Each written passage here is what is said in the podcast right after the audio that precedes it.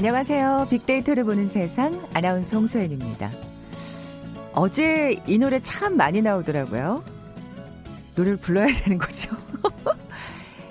겨울빛처럼 슬픈 노래를 이 순간 부를까 우울한 하늘과 구름 1월의 이별 노래 어 기억이 나네요. 진짜 오래된 노래잖아요. 김종서 씨의 겨울빛. 아, 뭐 명곡 중에 명곡이죠. 예.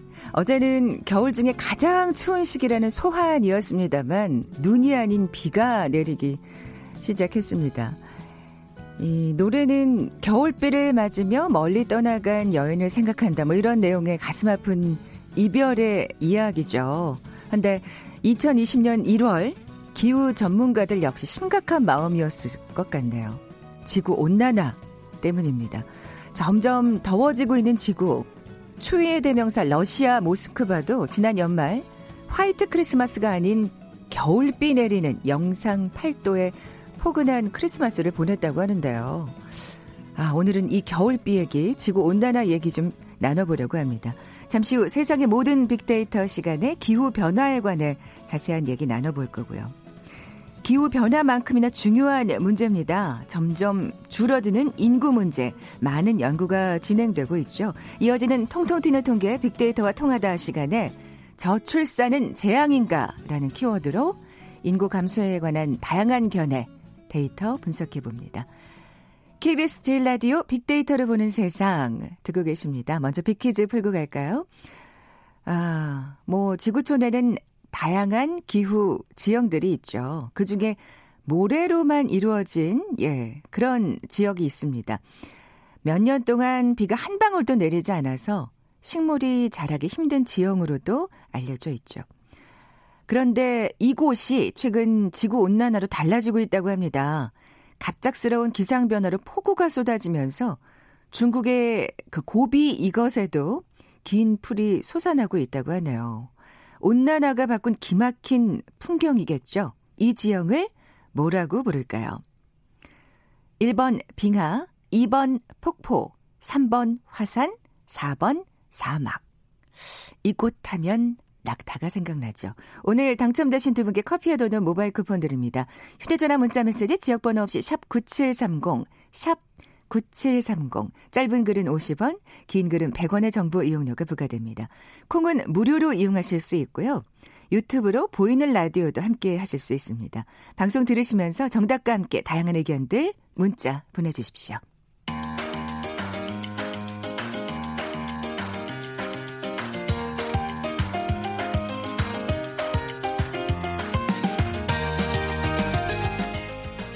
궁금했던 모든 화제와 이슈를 빅데이터로 분석해보는 시간이죠. 세상의 모든 빅데이터. 빅커뮤니케이션 전민기 팀장 나와 계세요. 안녕하세요. 네, 반갑습니다. 전민기입니다. 네. 어, 2010년대 올해의 통계 숫자가 발표됐습니다. 네. 예, 오늘 기후 변화 얘기하기로 했는데 일단 이거부터 얘기하신다고요? 이게 이제 해마다 영국 왕립 통계학회라는 곳이 올해 통계 숫자를 발표하는데 이제 2010년대가 마무리가 됐잖아요. 그래서 음. 10년을 상징할 수 있는 그런 숫자를 발표를 한 거예요. 그래서 심사위원들이 지난 10년의 어떤 시대 정신을 포착한 통계로 꼽은 숫자가 840만이라는 숫자를 이번에 뽑았더라고요. 지난 10년에를 상징하는 숫자라는 말씀이신데 네. 840만 네. 뭔가요 이게? 이게 뭐냐면요. 지난 10년 동안 그 지구의 허파라고 불리는 게 이제 남미 아마존이거든요. 그렇죠. 열대우림에서 개발이라든지 뭐 벌목 이런 걸로 사라진 숲의 규모를 가리키는 거예요. 840만은 뭐냐면 사라진 숲을 축구장으로 세어봤더니 840만 개나 되는 그 영역이 사라졌다라는 겁니다. 이야. 그러니까 실제 사라진 면적이 뭐 6만 2,160 제곱킬로미터인데 한국 영토에 어느 정도 되냐면 60%. 예.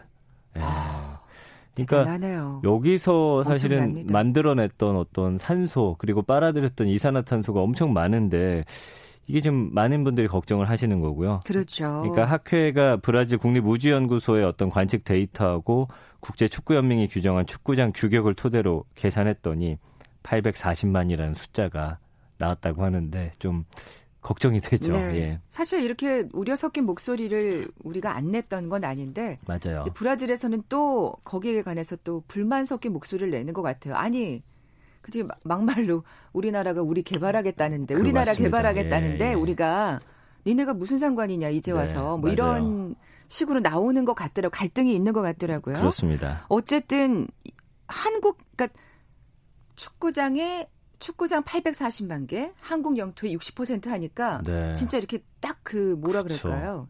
정말 체감이 된다 그럴까요? 맞습니다. 예. 그러니까 아마존 같은 어떻게 보면 사실 대체 불가예요. 여기는 열대 우림 자체가 그런데 놀라운 속도로 지금 줄어들고 있는 거고 어, 심사위원들이 이 통계가 10년 동안 진행된 최악의 환경 파괴 사례 중에 하나를 포착하는데 굉장히 효과적인 사례다. 그러니까 아, 전국 전 세계 사람들이. 그렇죠. 예. 어쨌든 이걸 통해서 그 어떤 위기감을 좀 더 잘 느꼈으면 좋겠다라는 것이고요. 아마존 삼림 파괴가 한동안 하향세를 보였는데 지난해 또 극우 성향의 어, 보우소나루 대통령이 취임한 그러니까요. 이후에 예. 그렇죠. 경제 개발 내세운 면서 규제 완화했거든요. 그러면서 다시 지금 극심해지고 있는 상황이고요. 아마존은 지금 1,800억 톤의 탄소를 저장하고 있는데 나무를 베거나 태우면 이 탄소가 대기로 방출되거든요. 그러면 이 탄소 배출에 따른 사회적 비용도 1톤당 417달러 정도 지금 든다고 계산이 되거든요. 그러니까 지난 10년 동안 사라진 숲을 복구하려면 계산으로만 하더라도 한 300억 달러인데 사실 이거는 돈을 주더라도 지금 다시 복구할 수 없는 그렇죠. 그런 그렇죠. 상황인 거니까 더 네. 심각한 거예요. 네.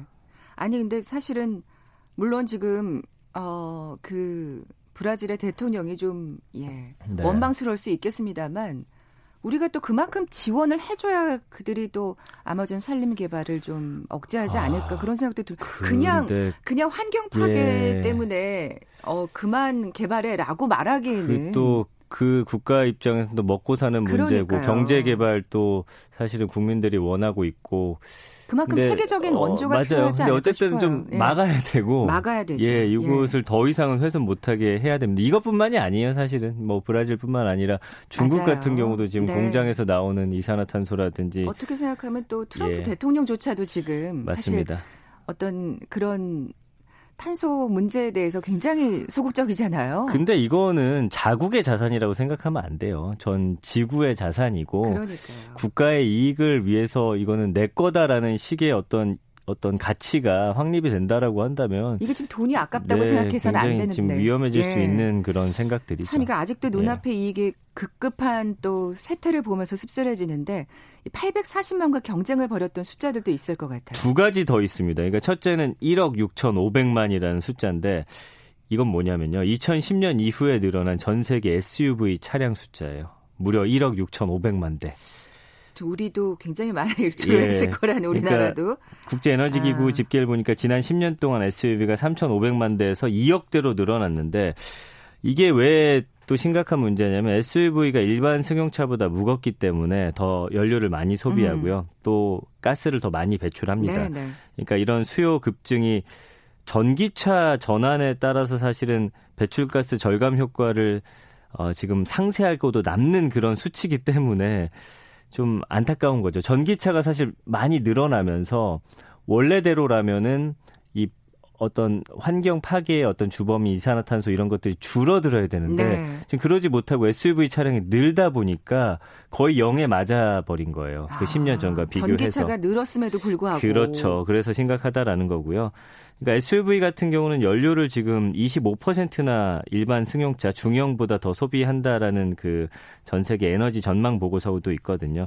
그러니까 이런 어떤 증가 추세면은 2040년에는 석유 수요 전망치에서 하루 200만 배럴을 현재 더 추가해야 아. 되는. 말씀드린 대로 친환경 차는 더 늘고 있는데 에너지 소비량은 오히려 더 늘어나는 이런 예, 이런 좀 안타까운 현실입니다. 네. 뭐 우리나라에서도 노후 차량을 바꿀 때 또 지원을 아, 맞아요. 해주고 세금 있잖아요. 6월까지 지원해주죠. 예. 네.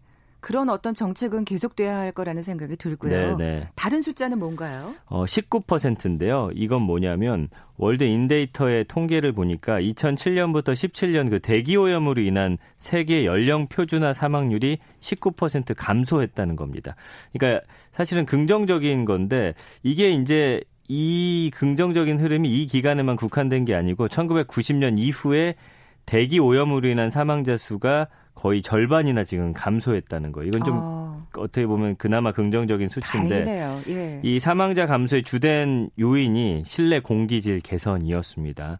그러니까 학회가 발표한 2010년대 통계 추천을 받은 이 세 가지 숫자가 보시면 다 환경과 관련된 거잖아요. 그러니까 이제는 정말 우리가 신경 써야 할 게 전 세계 어떤 환경, 어, 기후 변화, 그다음 환경 오염 이런 것들은 전 세계가 머리를 맞대고서 이제 함께 그럼요. 고민해야 되고 이제는 맞습니다. 아닙니까? 이제 예. 지구촌 메가 이슈가 물론 계속 이야기는 거론됐지만 실천을 안 해왔거든요. 이 참 이 경각심이 좀 부족하다는 게 항상 문제예요. 저부터도 사실은 그래요. 말로는 하지만 그래요. 일상 속에서 뭘 그렇게 내가 실천하고 있냐 했을 땐 좀 반성하게 되거든요. 브라질 대통령, 뭐 예. 중국 트럼프 대통령을 탓할 게 아니라 네. 저부터가 실천을 해야 될 텐데. 맞습니다, 맞습니다. 어쨌든 사망률이 참 뭐 그나마 줄어서 다행입니다만 어쨌든 환경 문제는 계속해서 심각해져 가고 있습니다. 맞아요. 작년에 특히나 이제 심했습니다. 이제 뭐 세계 토픽 같은 걸로 많이 보셨을 텐데 지난 여름이었죠. 그 알래스카주 하면 사실은 늘 춥고 늘 어, 얼음이 얼어 있고 눈이 와 있고 뭐 이런 곳인데 네. 그 최대 도시가 앵커리지인데 낮 기온이 50년 만에 최고 기온 기록을 경신했거든요. 32.2도가 기록했어요. 작년 여름에. 아. 알래스카인데. 그러니까 1952년에 예? 기상 관측 시작한 이래 역대 최고 기온이었고 종전 기록이 보시면요. 1969년에 29.4도인데 거의 한 어, 어, 4, 50년 만에 갈아치우게 됐고, 예, 그것도 30도를 넘게 됐고. 그러니까 평균 기온이 18.3도예요. 원래는 7월 정도면. 근데 이거를 지금 얼마나 웃도는 네. 날씨예요. 그러니까 굉장한 지금 음, 알래스카 같은 경우는 또 이 어떤 세상에. 환경 오염의 그 모습들을 아주 전적으로 보여주는 직격탄을 맞고 그런 있는 곳이라고 예. 볼 수가 있겠네요. 진짜 또 알래스카 하면 또 딱 생각나는 게 그 북극에 뭐 그쪽이 이제 윗지역이다 보니까 네네. 네. 뭐 빙하가 녹아서 사실은 북극곰이 살 곳이 없어진다는 음. 줄어들고 있다는 뭐 그런 사실은 그 경각심을 불러일으키는 다큐멘터리 많이 보셨잖아요. 그렇죠. 예. 그러니까 알래스카도 거의 어쨌든 북반구에 위치한 그런 어, 지역인데 이게 왜 그러냐면은 사실 열돔 현상 때문입니다. 그러니까 뜨거운 공기가 지면에 갇히게 되는 거예요. 원래 뜨거운 공기가 위로 상승을 해주고 네. 차가운 공기가 그 자리를 채워줘야 되는데 이게 이산화탄소라든지 이런 평균 기온이 올라가다 보니까 떠나질 않고 서로 서로 뭉쳐 있는 그런 효과가 나타나는 거예요. 그러니까 프랑스나 스페인, 유럽 서부를 덮친 최악의 폭염도 이런 것과 연관성이 네. 있고 우리나라도 사실은 지금 겨울인데 오늘 같은 경우는 7.7도까지 올라간대요. 그리고 제가 아까 겨울비 노래 불렀잖아요. 그렇죠. 네. 그러니까 아이고. 어쨌든 온난화 때문에 그렇다라는 거 우리가 좀 이제는 심각하게 인지해야 합니다. 네. 뭐 그 위기를 보여주는 충격적인 일들을 한번 좀 들어볼까요? 그러니까 올해 7월 그린란드에서 녹아내린 얼음 양이 지금 세계 해수면 높이 이것 때문에 0.5mm가 높아졌어요. 그리고 1992년 이래 세계 해수면 높이가 해마다 2.9mm씩 높아져서 현재는 92년보다 78.3mm나 지금 높아져 있는 상황이고요. 올해 7월 그린란드 빙하, 빙하가 1970억 톤이 녹아서 대서양으로 흘러 들어갔거든요. 그러니까 엄청 녹았고 이게 사실 그렇게 되면 해수면 높이가 올라가면서 어떻게 보면 가라앉는 육지도 생기는 어, 거죠. 맞아요. 그래서 예. 뭐 몇몇 도시 같은 경우는 이제 사라진다고 해서 빨리 다녀와라. 뭐 몰디브 같은 그렇죠. 경우는 뭐 몇 년도가 예. 되면 없어질 것이다. 이런 예상 나오고 있고 2012년 이후에 지금 가장 많이 작년에 녹은 거거든요. 그러니까 어, 올해 7월까지 그린란드 빙하에 지금 56%가 녹아버렸다고 합니다. 그리고 기온도 2012년이 가장 사실은 빙하가 많이 녹았을 텐데 그때보다 더 높았다고 해요. 작년 같은 경우는. 어, 그래서 어떤 데이터를 보니까 그린란드에서 1993년부터 2018년까지 5조 2천억 톤의 빙하가 사라졌고 남극 빙하의 경우는 1992년부터 2017년까지 3조 톤이 녹았다. 네이처의 논문이 이렇게 지금 집계를 했거든요. 음. 아, 엄청난 양이네요. 이게 조 단위로 넘어가니까 네. 감도 안 와요. 맞아요. 그러다 보니까 야. 노르웨이 같은 경우에서는 올해 200마리가 넘는 술록이 숨졌어요. 이 동물들이 이동을 해야 되는데 얼음이 안 얼어서 다른 지역으로 못 가고 아이고. 갇혀가지고 먹이가 없어서 죽는다든지, 예 물에 휩쓸려서 죽는다든지 지금 이런. 이런 일들이 생기고 있고 북극곰들도 요즘에 마을로 내려가지고 쓰레기통 뒤진다든지 그러니까요. 이런 모습들. 북극곰의 모습이 아니라 정말 야윌대로 야위어서 맞아요. 그 곰의 네. 위용을 전혀 볼 수 없는. 근데 이게 북극곰의 모습이라고 생각. 하면 사실은 먼 훗날 우리 지구인들의 모습이 될 수 있다라는 게 아주 네. 섬뜩한 장면이거든요. 빅데이터 상의 반응은 어떻습니까? 지난 1년 동안 9만 2,800여 건 언급됐고요. 연관어 보면은 사실 환경 오염과 관련해서는 플라스틱이나 미세먼지, 뭐 오염 물질, 폐기물 이런 단어들이 가장 많고요. 잘 알고 계시네요. 그 연관어를 그렇죠. 보면. 그러다 예. 보니까 하이브리드 차량이나 뭐 재활용 이런 걸 해야 된다라는 목소리가 나옵니다. 그러니까 문제점을 인식을 확실히 하고는 계시지만 음. 이 실천에 좀 문제인 것 같습니다. 네. 굉장히 좀 어렵다라는 그런 어, 부정 감성어들 나와요. 심각하다, 스트레스 심하다, 걱정, 우려, 위험하다. 하지만 이걸 해결하기 위한 노력들 우리가 뭘 하고 있는지 좀 반성해야겠습니다. 네. 우리나라도 예외가 아니죠. 지금 12월 적설량 있잖아요. 눈이 쌓인 양이 서울이 0이에요. 쌓이지 않았어요. 오긴 왔지만 다 녹아 없어졌다는 아, 거예요. 그만큼 그 미세한 양이 왔다는 말씀이시죠? 맞습니다. 그러니까 전국 네. 주요 관측 지점으로 봤을 때는 0.3cm밖에 안 쌓였어요. 1973년 관측 일에 지금 12월 적설량으로는 최저치거든요.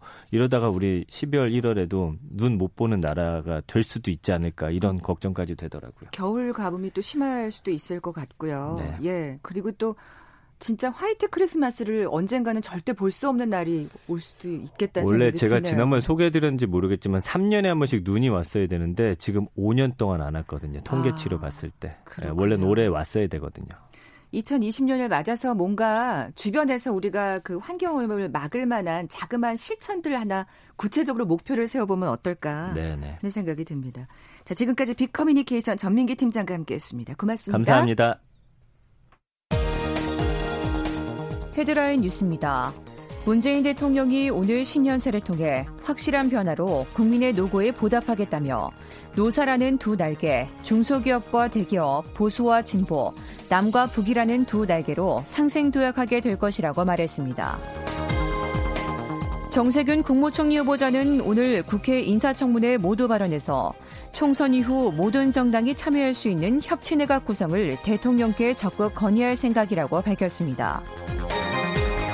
여야가 국회 본회의를 정세균 국무총리 후보자의 인사청문회 이후인 9일로 연기하기로 했습니다. 한국당은 민생 법안에 신청한 필리버스터를 철회했습니다. 검찰이 한병도 전 청와대 정무수석 비서관을 피의자 신분으로 소환해 임동호 전 더불어민주당 최고위원에게 울산시장 후보 경선에 나가는 대신 다른 자리를 제안한 사실이 있는지 조사했습니다. 켈리앤 콘웨이 미국 백악관 선임 고문은 김정은 위원장이 무엇을 하는지 확실하게 지켜보고 있다며 북한과 이란에 대한 제재는 계속되고 있다고 말했습니다. 이른바 블랙아이스 사고를 막기 위해 정부가 도로 결빙 취약관리 구간을 두 배로 늘리고 사고가 빈발하는 구간에는 도로 열선을 시범적으로 설치하기로 했습니다. 지금까지 헤드라인 뉴스 정한나였습니다.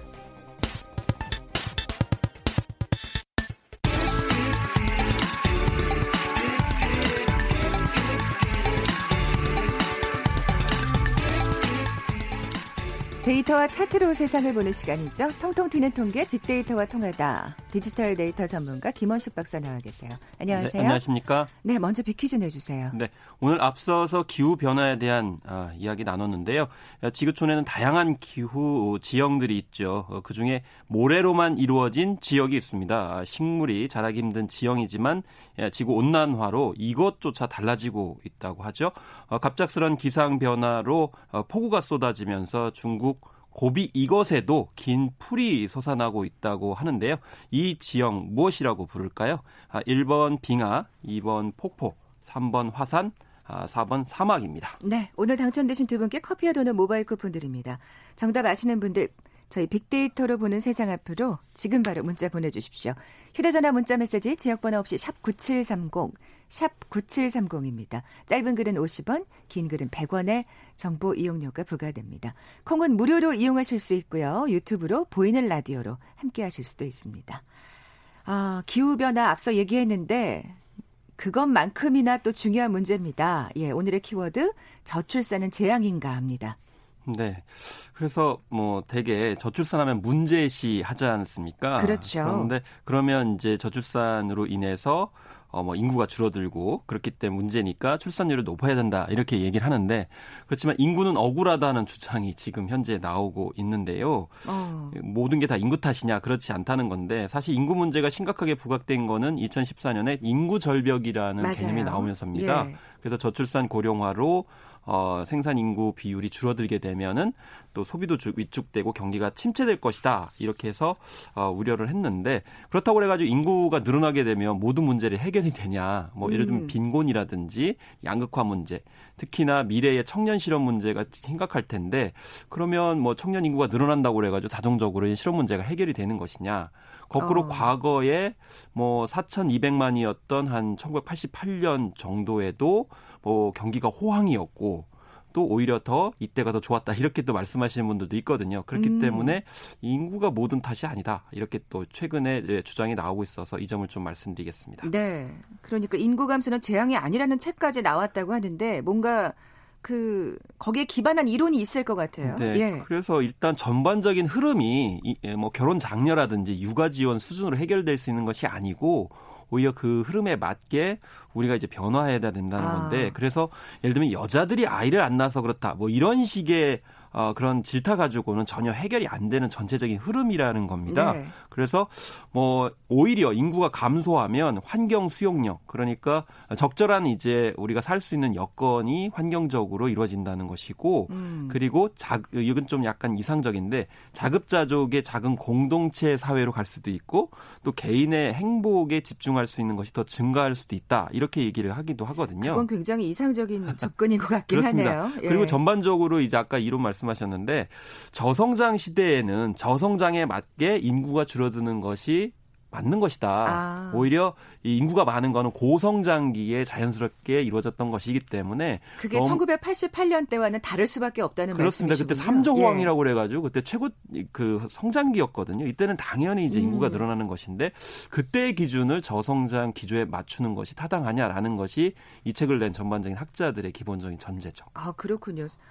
이게 맞다고 한다면 사실 우리가 저기 안심을 할 수 있는 네. 문제일 텐데 또 다른 시각이 분명히 네. 있어요. 이게 이제 예. 누구의 시각이냐가 중요한 건데 이 책에서는 약간 급진적으로 얘기를 합니다. 네. 일반 서민의 시선이 아니고 좀 이 자본가 시선 아니냐 이렇게까지 여건 급진적으로 얘기를 하게 되는데요. 그러니까 인구 절벽, 생산 인구가 감소하는 걸 걱정하는 건 자본가의 시선이다. 왜냐하면 이익이 줄어들 수가 있는 거죠. 네, 대량 네. 생산, 대량 소비로 이익을 많이 이제 부과를 해야 되는데 그렇지 이제 못하게 돼서 어, 우려하는 것이다. 예를 들면 인구가 줄어들게 되면 골라 쓸 수 있는 저임금 잉여 노동이 줄어든다는 것을 뜻할 수 있거든요. 음. 또 한편으로는 이런 노동력을 보충하기 위해서 이민자를 받아들여야 된다는 얘기를 많이 하거든요. 그런데 그렇죠. 이 책에서는 미국과 싱가포르가 대량의 이민자를 수용을 했지만 오히려 아이를 낳지 않더라. 왜냐하면 아. 육아에 돈이 많이 들어가 가지고 오히려 아이를 덜 낳게 되는 것은 이민자들도 마찬가지더라. 음. 뭐 이런 좀 음. 약간 역설적인 어, 데이터도 이제 주장을 하고 있습니다. 네, 그렇군요.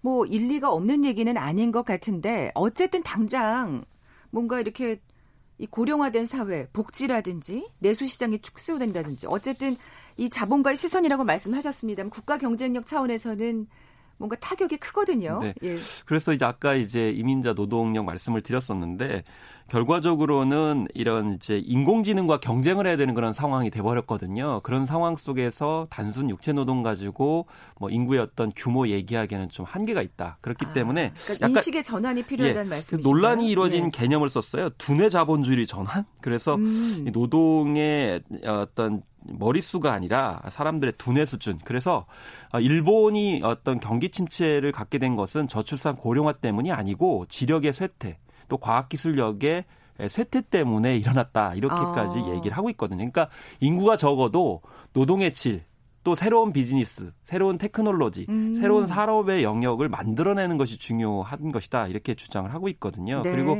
심지어는 아, 그거는 근데 사실은 인구 네. 문제를 떠나서라도 사실 지금 AI 시대가 도래하는 이 지금 현대 사회에서 맞는 얘기인 것 같긴 그렇습니다. 해요. 예를 들면 뭐 국가 경제적 관점에서 보게 되면 예, 이제 핵심적인 단어가 강소국이라는 단어가 있거든요. 강소국이요. 예, 굉장히 작은 나라이지만 뭔가 이제 그런 기술력이라든지 또 복지라든지 강한 그런 국가를 얘기하는 것이기 때문에 그런 면에서 뭐 여러 가지 뭐 정책 대안들을 많이 얘기합니다. 뭐 기본소득제, 뭐 격차 완화 문제, 제도 개선, 또 평범한 사람들을 중심으로 해서 이제 여러 가지 시스템을 갖추는 것 이런 것들을 주장을 하고 있는 책입니다. 음. 뭐, 그 강소국이라는 말을 들어보니까 인구가 많지 않은 선진국들도 꽤 있잖아요. 그렇습니다. 예. 그래서 이 선진국이라고 꼽히는 OECD 30여 개 회원국 중에 인구 천만 명을 넘는 나라는 절반 정도밖에 안 되고요. 거꾸로 전 세계 인구의 76%를 차지하는 29, 아, 27개 국가의 명단을 보면 이게 국제사회에서 그렇게 큰 발언권을 갖고 있는 선진국은 아니라는 겁니다. 그리고 음. 행복도와 1인당 국민소득 수준이 뭐 인구수와 관계 없고 오히려 이제 분배수와 연관이 깊은 그런 측면들을 얘기하고 있고 우리나라 같은 경우에도 지금 세계 최고 수준의 그런 뭐 이제 인구 규모 중에서도 상위권에 들어가는데 이 OECD 조사 대상 34개 국가 중에 열 번째에 이를 정도로 상대적인 빈곤율이 14.4%에 이르고 있거든요. 그러면 아. 이게 앞으로 인구가 뭐 더 늘어난다고 그래 가지고 우리나라의 빈곤율이 뭐 감소되느냐? 그러니까 사회 구조가 바뀌어야 된다는 거죠. 말씀이시죠. 그래서 인구의 규모와는 상관없이 네. 현재 문제들은 이대로는 계속 갈 것이다. 이렇게 얘기를 하고 있다는 거죠. 네. 그렇다면 적정 인구는 과연 얼마 정도일까요? 일단은 전 지구 관점에서 보겠습니다. 에, 프랑스인처럼 살려면 2.5개의 지구가 필요하다라는 연구 결과가 있거든요. 아. 이건 한 70억 명을 기준으로 한 것이고요. 네. 그래서 프랑스인처럼 살려면 한 30억 명 정도가 적절하다고 합니다.